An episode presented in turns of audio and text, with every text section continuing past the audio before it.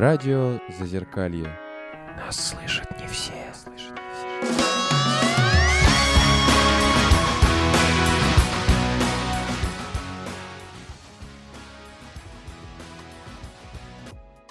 Всем привет, а мы начинаем наш субботний эфир, и сегодняшняя наша тема — это групп- групповая терапия. А, И у нас а, в гостях Андрей Витальевич Бекетов, а, клинический психолог и психотерапевт с более чем 20-летним стажем.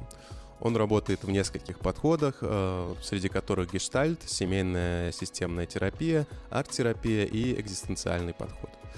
А, Также ведет частную практику и принимает пациентов и ведет групповую терапию в дневном стационаре Алексеевской больницы. Здравствуйте. Здравствуйте. Огромное получилось вступление, но мне кажется, все важное. Ам, Представлю наших участников. Это Лена, Всем привет. Наташа, Добрый вечер. Наталья, Добрый-добрый. Николай Вороновский, Здравствуйте. Миша Ларсов на пульте и как, как соведущий. А, И я, Даниил. Вот, а мы, собственно, начинаем. У нас сегодня очень обширная, большая тема. Возможно, мы ее разобьем на две части. И первый вопрос. Вообще, Андрей Витальевич, можете вот э, для тех, кто не знает, расскажите, пожалуйста, о вашей работе в больнице, о том, в каком формате она проходит и что вы здесь, э, что вы здесь э, проводите. А, Ну, собственно говоря, в больнице а, мы проводим практически все виды работ, которые можно пользовать. Это и индивидуальная терапия, и семейная терапия, и групповая терапия, тренинговая работа. А, Ну, практически вот все возможные форматы, которые только а, доступны в психотерапевтической практике, здесь используются. И тогда сразу следующий вопрос, так как тема у нас это групповая терапия. Вообще, для тех, кто не знает, вообще, что это такое и как она проходит? Собственно говоря, такой вопрос начать отвечать и закончить, наверное, завтра. Это один, если а, подходить формально, это один из а, лечебных методов, а, разработанный довольно давно. Первая ассоциация групповой психотерапии в мире появилась в 1943 году. Возник он как метод лечебный, где лечение происходит а, в группе пациентов при участии ведущего группы. Этот феномен был а, замечен абсолютно случайно. Если мне не изменяет память, в 1905 году один из врачей, который не имел никакого отношения к психиатрии или очень отдаленное, лечил он туберкулез, а, и он собирал группу своих пациентов для того, чтобы заниматься в общем и целом психообразованием собственно говоря, для того, чтобы уменьшить риск передачи заболевания, а, уменьшить риск возникновения рецидивов. Они на этих занятиях обсуждали, а, и он им рассказывал, как лучше выстроить свою жизнь.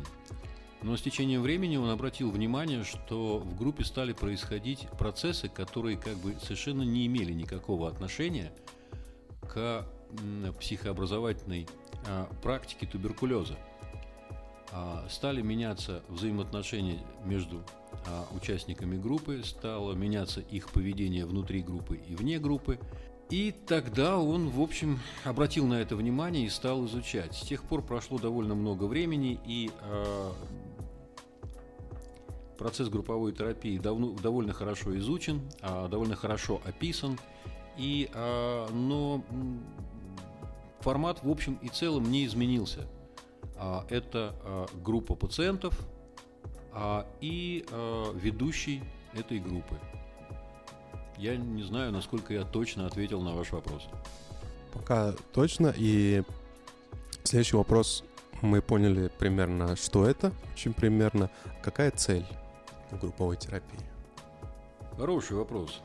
Как правило, групповая терапия, в, э, процесс групповой терапии включаются а, пациенты а, после беседы с ведущим и некоторого отбора, потому что каждая группа, как правило, направлена на решение каких-то своих задач и своих вопросов. И есть группы, направленные на социализацию и там, допустим, формирования или восстановления коммуникативных навыков. Есть э, группы, направленные на, сейчас это, наверное, звучит пошло в современной психологии, но на э, изучение себя и личностный рост. А есть э, группы, направленные на самоанализ, э, групп-анализ, так называемые группы, групп анализа. В зависимости от цели, какая цель ставится, какая задача ставится, и под эту задачу, соответственно, как бы а, либо есть некая группа, объединенная общими какими-то проблемами, и возникает э, необходимость э, групповой работы, либо ставится отдельная задача, и под эту задачу, соответственно, ну, выбираются пациенты. А, да, Андрей Витальевич, один вопрос. Это по поводу отбора пациентов. То есть можно ли как-то сказать, что данному пациенту больше, там, лучше поможет групповая терапия, а данному, там, скажем, индивидуальная. А групповая, может быть, даже не показана. Или наоборот, ему там трудности с индивидуальной. То есть, или это по какой-то проблеме решается. А, я, наверное, так отвечу на этот вопрос. Значит, есть, в принципе, прописанные противопоказания для включения в групповую работу. Значит, такими противопоказаниями являются, э, ну, например, выраженные поведенческие нарушения. Таким противопоказанием, допустим, в клинике является э, состояние психотическое. Во всех остальных случаях э, с высочайшей долей вероятности группа показана. Но есть те пациенты, которые по своему либо состоянию, лично, либо по личностным особенностям а просто не готовы и не могут включиться сразу в групповой процесс. Это можно сделать, но это скорее будет, наверное, больше не полезно. И тогда а, можно пройти через некоторые этапы подготовительные, если время позволяет, а, например, индивидуальную работу, потому что групповой процесс, конечно, крайне эффективен. А как с точки зрения и психотерапевтической работы, так, э, кстати, и с точки зрения экономической. А как? А, очень просто, потому что в индивидуальной психотерапии это один пациент, один психотерапевт. В групповой работе мы э, имеем одного психотерапевта, э, кстати, лучше двух, и этому есть вполне себе объяснение, но мы думаю, что до этого еще дойдем. А, и, соответственно, один психотерапевт и э, несколько пациентов. Это экономически, в общем, гораздо более целесообразная работа. Слушайте, ну у того же там Ялома, насколько я знаю, и как вообще говорят, что если какая-то проблема, то желательно посещать и индивидуальную, и групповую терапию. Или, или это не так? По большому счету, э, это, наверное, идеальный вариант, но он ну, не всегда возможен. Да, в принципе, я согласен. У меня на самом деле очень много вопросов по этому поводу. Есть один, который я хотел задать в конце, но мне кажется важно. Вот у нас э, вообще в Москве и в России вообще групповая терапия развита, потому что я вообще как сталкивался, я там что-то искал, ну немножко, да, в интернете. Там было какой-то один сайт какого-то то ли института психоанализа, то ли еще чего, и там была какая-то фраза, что мы начинаем там набор там условно в сентябре, и мы работаем там полтора года, и вот вы должны прийти в самом начале, и вы не имеете права покидать эту группу до самого конца. И, собственно, я много сталкивался с самоорганизационными группами поддержки, к чему еще хочется вернуться. Я прекрасно знаю, что у нас супер развит вообще как бизнес, э, даже вот, по крайней мере, в Москве это индивидуальная психотерапия, потому что у нас 3 или 4 онлайн-сервиса, у нас куча специалистов, куча шарлатанов и всего такого. А про групповую терапию я вообще на самом деле мало, мало знаю мест даже, куда можно обратиться. Поэтому, собственно, это вопрос, развита ли она у нас в стране или хотя бы в больших городах. Вы знаете, вопрос, а, что называется, не в бровь, а в глаз. Этот вид терапии вне стационаров и вне амбулаторной, в общем, вне психиатрической службы развит крайне слабо. И не потому, что... Нет, есть, конечно, существенная доля того, что, скажем так, для ведения групповой работы а, специалист должен быть подготовлен определенным образом. И на сегодняшний момент у нас э, очень много готовят тренеров для тренинговой работы. Но тренинговая работа и групповая работа – суть две большие разницы. Это совсем не одно и то же. А, и, конечно, есть некоторый, может быть, дефицит и специалистов, с одной стороны. С другой стороны, а, вне стен больницы, как коммерческий проект, это действительно крайне сложно организовать. А, потому что группа должна быть набрана. Эффективность э, работы группы зависит в том числе и от количественного состава.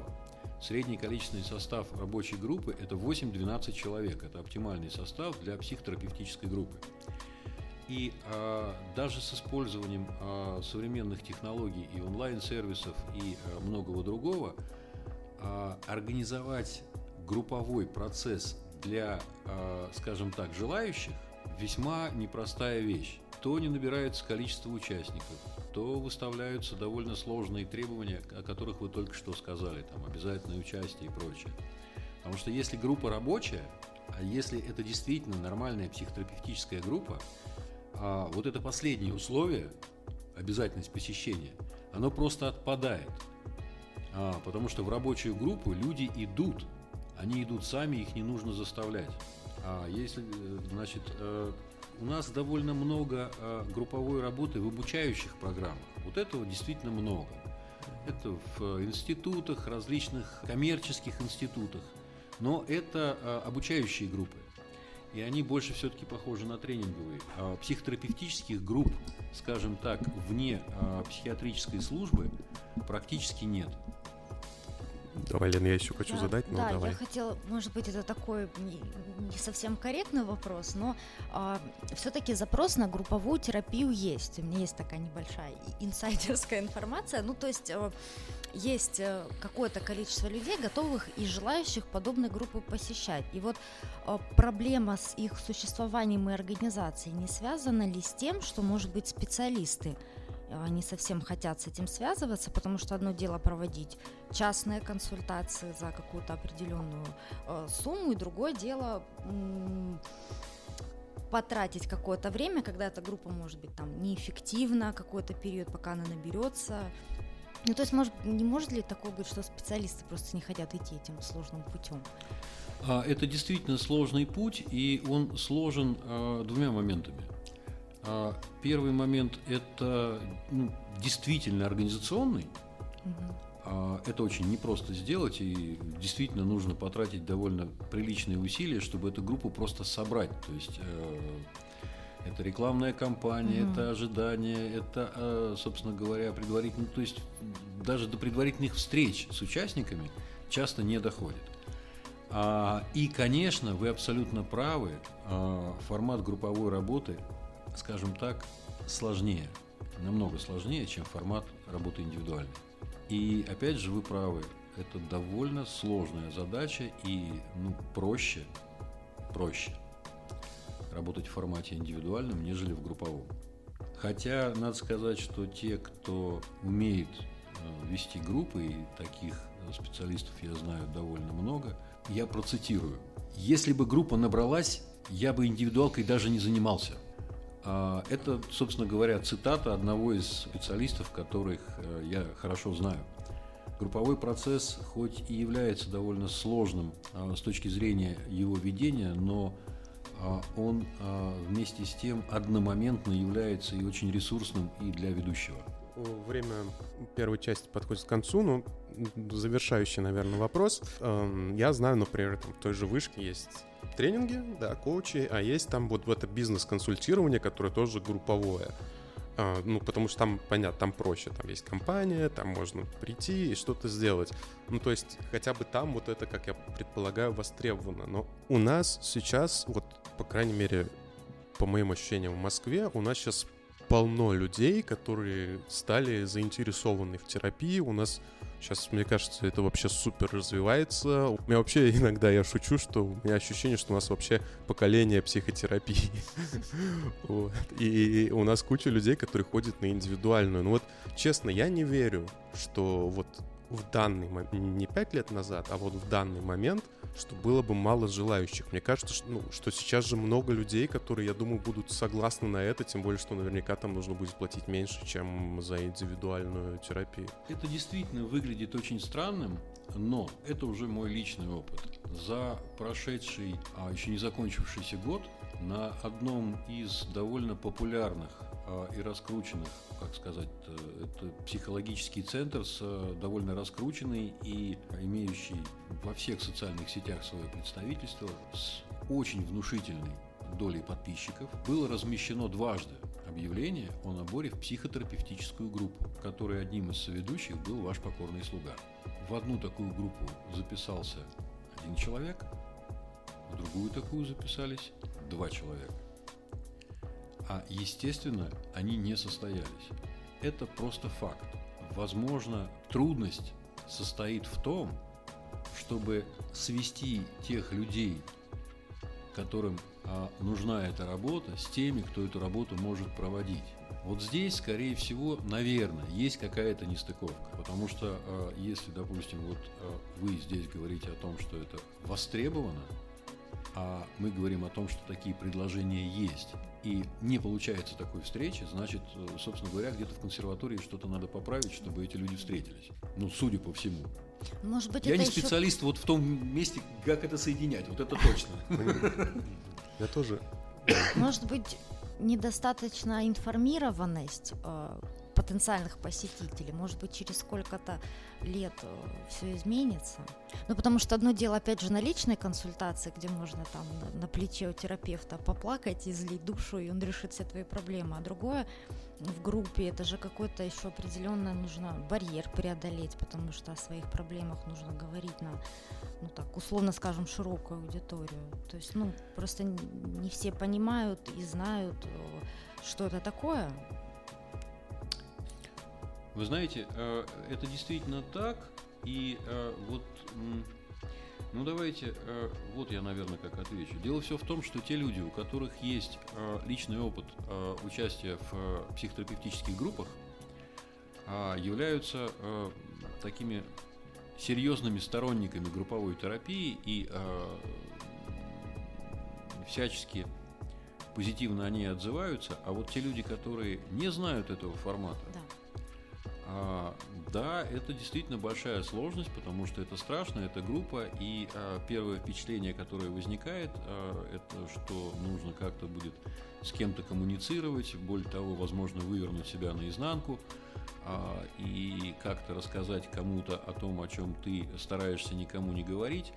И э, на самом деле это некая мифологическая история, а, потому что, не знаю, там на этой встрече или, может быть, собственно говоря, там на каких-то последующих, на которые я рассчитываю, а, мы сумеем рассказать о том, что это, а, скажем так, не совсем верное представление, потому что а, прежде всего группа – это процесс динамический, и есть этапы развития группы, и второй момент – есть целая сказать, набор психотерапевтических факторов, которые являются, по сути своей, как раз лечебными факторами в группе. А на каждом из них нужно останавливаться и, и рассказывать. Действительно, наверное, информированности а, во многом тоже не хватает.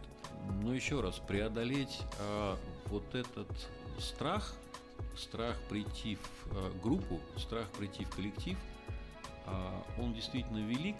И почему, собственно говоря, в больницах э, с этим проще? Потому что, собственно говоря, есть назначение. Хочешь, не хочешь. Да, да, да. То есть ты, может быть, сначала и не хочешь, а потом не хочешь из группы уходить. А вот то, что касается э, свободного рынка, тут все гораздо сложнее. Это супер интересная тема, но у нас уже заканчивается время этой части.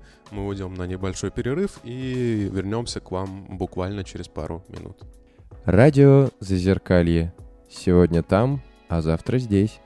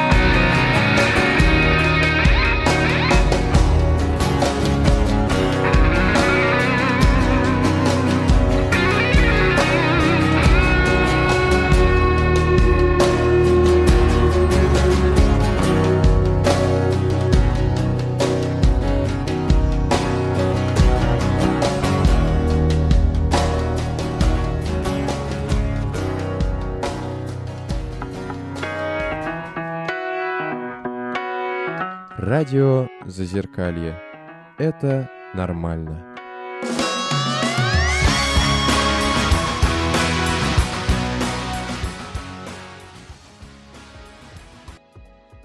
А мы продолжаем нашу тему. Напоминаю, что у нас э, в гостях Андрей Витальевич Бекетов, э, психолог и психотерапевт, э, который работает в Алексеевской больнице. Тема большая, мы ее будем есть потихоньку. Мы точно сделаем еще один эфир и потихоньку будем все это проговаривать. Мне кажется, очень важно закончить э, то, что мы начали в прошлой части, буквально пару слов. Вот я знаю даже свой путь, да, когда вот это все началось, был, ну, какое-то начало десятых годов. Вот тогда у меня было ощущение, и все врачи были такое, что вообще вот есть психиатрия, которая вот работает, и типа, который единственный способ э, лечения, да. Есть вот эти шарлатаны-психотерапевты, есть вот это все непонятно. Ну, вот у меня было такое ощущение, и мне его как бы сильно транслировали в тех местах, где я э, бывал. Через какое-то время, да, я вот как бы узнавая все это, это у нас в стране в интернете развивалось, и как-то вот начали вот развивать психотерапию и начали вот долбить вот тем, кому это нужно, людям в головы. Сейчас есть куча ВКонтакте, в Инстаграме, куча вот этих объединений, которые рассказывают, что такое психотерапия, как она помогает, почему она помогает, почему она необходима для того, чтобы выздороветь. И вот как-то я это, ну, сам узнавал, и я думаю, многие здесь, насколько это необходимо и насколько таблеток недостаточно, да, и и дошел э, до этого. Ну, и сейчас, мне кажется, вообще у нас многие узнают, потому что вот это начали долбить людям в головы, объяснять, объяснять, почему это не страшно, почему это нужно. И мне кажется, что сейчас, по крайней мере, вот у молодого поколения отношение к психотерапии все лучше, лучше, лучше и лучше, по крайней мере, у тех, кому это необходимо. А про групповую психотерапию, у нас сейчас фактически ничего нету. То есть никто не знает, что это, никто не знает, почему туда надо ходить. Вот, ну, кроме, может быть, очень узкой прослойки. И мне кажется, возможно, что это следующий этап, когда вот на сервисах подбора психотерапевтов, где очень хорошо объясняют, что это такое, начнется вот долбежку уже в сторону групповой терапии, когда будут объяснять, что это, почему это нужно, почему это экономически выгодно, и тогда, возможно, через какое-то время это будет чем-то нормальным. Мне нечего добавить к вашему утверждению. Я с ним согласен. Мне кажется, я добавлю, может быть, к вопросу тоже Даниила, что м, психиатри, э, в психиатрии психотерапия до последнего времени, она даже как будто несколько стигматизирована. То есть, например, ну, это среди специалистов, да, вот существует мнение, что ну, там это для невротиков, а там у людей с, там, с эндогенными психозами, то это все фигня, вся психотерапия там, и ничего она не улучшает, не помогает. И даже, ну, я только знал одну больницу, где было много психотерапевтических э, и групп, в том числе обучение. Это вот 12-я больница закрытая. А, вот. э, А так э, в больницах обычно такой дефицит вообще любой психотерапевтической помощи. Вот. И я так понимаю, что есть такое какое-то вот настроение, вот особенно у старого поколения психиатров, о некой бесполезности ее, например, в случае, если это люди, страдающие, ну там не неврозами, а психозами, скажем так. Даже если они в ремиссии. Больница, из которой мы ведем сегодня репортаж, когда-то создала самую большую, самую мощную и самую хорошо организованную систему психологической помощи своим пациентам. Наверное, где-то до 12 до 13 года через нашу больницу прошло огромное количество специалистов из очень разных регионов, которые приезжали перенимать опыт. Психотерапевтические группы были здесь в каждом отделении. Здесь руководством больницы эта работа была не просто налажена, она всячески стимулировалась и поддерживалась. Поэтому я бы сказал, что, может быть, на сегодняшний момент это некоторый спад. Но, а, по крайней мере, а, я в своей работе застал а, ну, такой очень серьезный расцвет этой работы. А, Более того, мы многое вместе с э, научными центрами российскими привносили в эту работу. Максимально возможно ее встраивали и подстраивали под нужды именно психиатрического стационара для работы в основном с а, пациентами эндогенного профиля. И этой работы действительно было а, довольно много. А, Мы и своих специалистов готовили здесь. И это была неотъемлемая часть, а, собственно говоря, работы. К сожалению, а, для меня, к сожалению, думаю, что, к сожалению, для многих пользователей психиатрической помощи, период модернизации нельзя все сделать сразу хорошо. Поэтому что-то модернизируется весьма и весьма интенсивно и э, с большой такой пользой для получателей помощи, а что-то ну, не успевает, скажем так. Нельзя все сразу сделать хорошо. Ну, мы об этом говорим сейчас с грустью о некотором спаде, потому что, э, я думаю, все участники этой программы, э, либо в качестве ведущего, либо в качестве пациентов, э, прошли групповую терапию и знают, насколько это э, важная работа, насколько она эффективная, насколько она другая, не- нежели личная. Но все-таки я задам вопрос э, для слушателей наших. э, Расскажите, чем э, отличается процесс э, в группе от индивидуальной терапии и почему она эффективнее? Вот в чем именно ее э, ценность, особенность э, наибольшая? А Вы задали очень важный вопрос, и ответ на этот вопрос, я думаю, что займет довольно много времени. Я, наверное, начну а, и мы посмотрим, как с этим обойтись дальше. Дело все в том, что групповая терапия – это действительно отдельный вид терапии. И а, на сегодняшний момент выделено некоторое количество, и если быть точным, то 11 психотерапевтических факторов, которые являются лечебными в данном процессе. Все эти факторы, когда мы будем их разбирать, практически невозможно а, организовать в индивидуальной работе. Просто формат индивидуальной работы не позволяет использовать эти лечебные факторы. Формат групповой работы позволяет, поэтому, собственно говоря, ее эффективность очень высока. А, Я не знаю, как нам правильно поступить вот в этой ситуации, честно. Мы точно не сможем их полностью развернуть, но мне кажется, возможно, стоит просто их хотя бы перечислить и хотя бы вот пару слов о них сказать. пару слов. Может быть, как самое из них главное, Или, может быть, да. Вы знаете, э, вот этот как раз момент, это э, огромная сложность выделить какой-то из них самый важный, потому что они по-своему и для каждого будут являться важными. Это во-первых. Во-вторых, групповая терапия характеризуется, ну, если так можно сказать, двумя такими срезами мощными. Это вот те самые психотерапевтические факторы и а, задействование этих психотерапевтических факторов в лечебном процессе и то, что а, среди профессионалов называется динамикой группы. То есть любая групповая работа имеет свое динамическое развитие. Пересечение психотерапевтических факторов и динамического развития группы дает как раз тот самый максимальный лечебный эффект. Если их называть, они, может быть, выглядят не так внушительно, как хотелось бы, но давайте начнем, потому что первый из них а, это, как ни странно, вселение надежды. Это вера человека в то, что он может получить а помощь и что его сложности, с которыми он пришел, могут быть разрешены.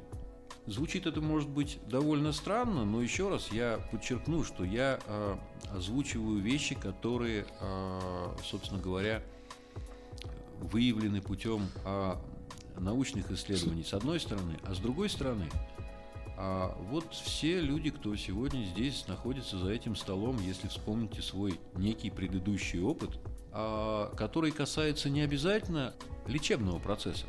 Если в какой-то момент вам начинает казаться, а потом вы становитесь почти уверены, что вы пройдете этот путь, что вы получите результат, что у вас получится, возникает ощущение, что у вас появляется больше сил, возникает ощущение, что этот путь будет быстрее пройден. Если взять другие психотерапевтические школы, то а, там, например, есть а, в гештальт-терапии такое понятие, даже, наверное, лучше вот у Берна в его трансактном анализе. Он выделяет два таких, две такие категории – принцесса и лягушка. И вот человек чувствует а, себя либо принцессой, либо лягушкой. И если лягушкой, то он может точно меньше, чем он может. А если принцессой, то абсолютно точно больше, чем он может. Поэтому а вселение надежды и ощущение того, что ты получишь облегчение, разрешение той проблемы, с которой ты пришел, является довольно мощным фактором, как ни странно, терапевтической работы. Я вас чуть-чуть прерву, и мне хочется сказать, что я просто хочу сказать, наверное, с начала этой части. Я вот сейчас, например, прохожу психоаналитическую терапию, и я вот, положа руку на сердце, могу сказать, что несмотря на то, что ну, что-то меняется с большим трудом и с большим скрипом колес э, и все такое, я далеко не всегда чувствую, что я вообще куда-то двигаюсь, и что я, ну, условно двигаюсь от лягушки в сторону принцессы. Но вот был такой в период моей жизни, прям очень важный, который дал мне какой-то смысл, наверное, что вот когда я читал как раз, ну, я был под таблетками, и я вообще не знал, что делать, ну, я читал всякие истории, и я прочитал вначале одну историю, потом вторую, и вот была история парня, который ну, у него было, ему поставили эндогенную депрессию. Он ходил по психиатрам, и ему, собственно, говорили, ну, что ты хочешь, чувак, теперь как бы ты вот до конца жизни вот будешь такой на таблетках. Вот, и он пошел там, он нашел там в интернете блогера, который стал психотерапевтом, который был его симпатичен, и, ну, решил попробовать просто походить на психотерапию. Он ходил три года, и я тоже с ним интервью когда-то брал, которое, к сожалению, до сих пор и не выпустил, для зазеркалья брал. Вот. э, И он вот постепенно у него вот это вот чувство внутри, которое рождало депрессию, оно прошло. И то есть он выздоровел. И он сам стал психотерапевтом, там отучился и все такое. И то есть из вот этой ситуации он с помощью психотерапии, он, ну, условно, вылечился. И потом это была одна история, которая меня очень вдохновила. И потом вот как снежный ком они начали нарастать. Потом я нашел еще одну девушку, которая похожий путь проходит, и которая с биполяркой. Понятно, что у нее там полностью все не прошло, но которая там э, поступила в институт, которая там, ну, как-то уменьшила гораздо, уменьшила свои дозы таблеток. Ну, то есть тоже фактически стала на пути к выздоровлению, хотя, ну, казалось бы, все уже, там, до свидания. Вот, и вот таких историй. Потом вот эта книжка замечательная, Анхель, «Завтра я всегда бывала львом», которая на минуточку написана там в каких 80-х, по-моему, годах прошлого века, где она шизофрению там победила, ну, так как она, по ее словам, по крайней мере, да, то есть она по- победила шизофрению с помощью э, психотерапии.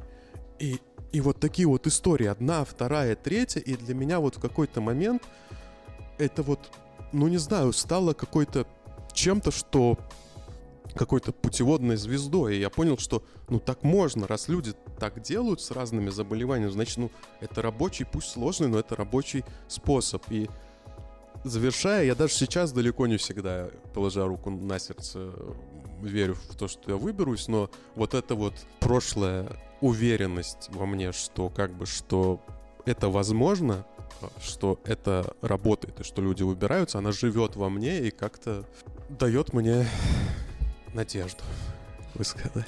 Спасибо вам за вот такой искренний эмоциональный рассказ. И вы прям проложили такой классный мостик психотерапевтическому фактору номер два. А это универсальность человеческих переживаний. Мы все считаем, что наша проблема самая сложная, единственная, неповторимая и абсолютно неразрешимая. Но вдруг в какой-то момент мы обнаруживаем в группе, что мы не одиноки, не уникальны ни со своей проблемой, ни со своими переживаниями, что оказывается есть огромное количество людей, и вот они здесь, которые испытывали те же чувства, сталкивались с такими же проблемами, а кто-то уже их и решил. И у него есть некий опыт свой, и универсальность человеческих переживаний выводит нас из тупика вот такой уникальности, мир того, что это процессы, с которыми сталкиваются многие, и значит они действительно решаемые. Исчезните, когда мы еще узнаем часто именно в процессе психотерапии о многих людях, которые жили с подобными же проблемами и жили очень эффективно, художники или то будь литераторы и так далее, это тоже показывает ну, да, другую сторону медали. Еще хотел сказать вот что. А, ну, я-то болею с 90-го года вообще, то есть, вот, но а, когда тебя лечат таблетками, ты как бы испытываешь странную вещь. У тебя мучают вроде бы психологические проблемы, а ответ на них дается медикаментозный. А, В том смысле, что таблетка же тебе никак не объясняет, что с тобой творится, что ты переживаешь и что же с этим делать. Вот. А Это медикаментозный ответ на психологический... И пусть, я понимаю, там, да, это требует терапии таблетками, но ты не сталкиваешься со сферой смысла. И тебе кажется, что ты просто какой-то отрезанный. И действительно, и куда с этим идти? Вообще можно с людьми об этом говорить? Вот.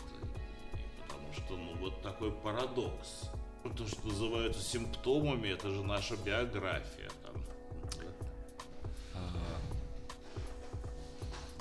Я э, понимаю, что э, эта часть нашей программы близится к завершению, но а, эмоционально тоже очень сильно включился. Я не знаю, как это работает, правда. Наверное, потому что ваш коллектив давно превратился а, в группу, потому что а, каждая из ваших фраз, каждый комментарий бросает мостик удивительным образом ровно к следующему психотерапевтическому фактору. Потому что как только прозвучало Чудес. слово таблетки и переживания, третий психотерапевтический фактор – это снабжение информацией или в нашем случае психообразование. Я, наверное, сейчас не буду его разворачивать, но для меня тоже удивительно, как это срабатывает. Прямо синхронистичность какая-то. А, он сейчас Я не шучу. Ребята, я не знаю, как это работает. Радио Зазеркалье. Уж лучше вы к нам.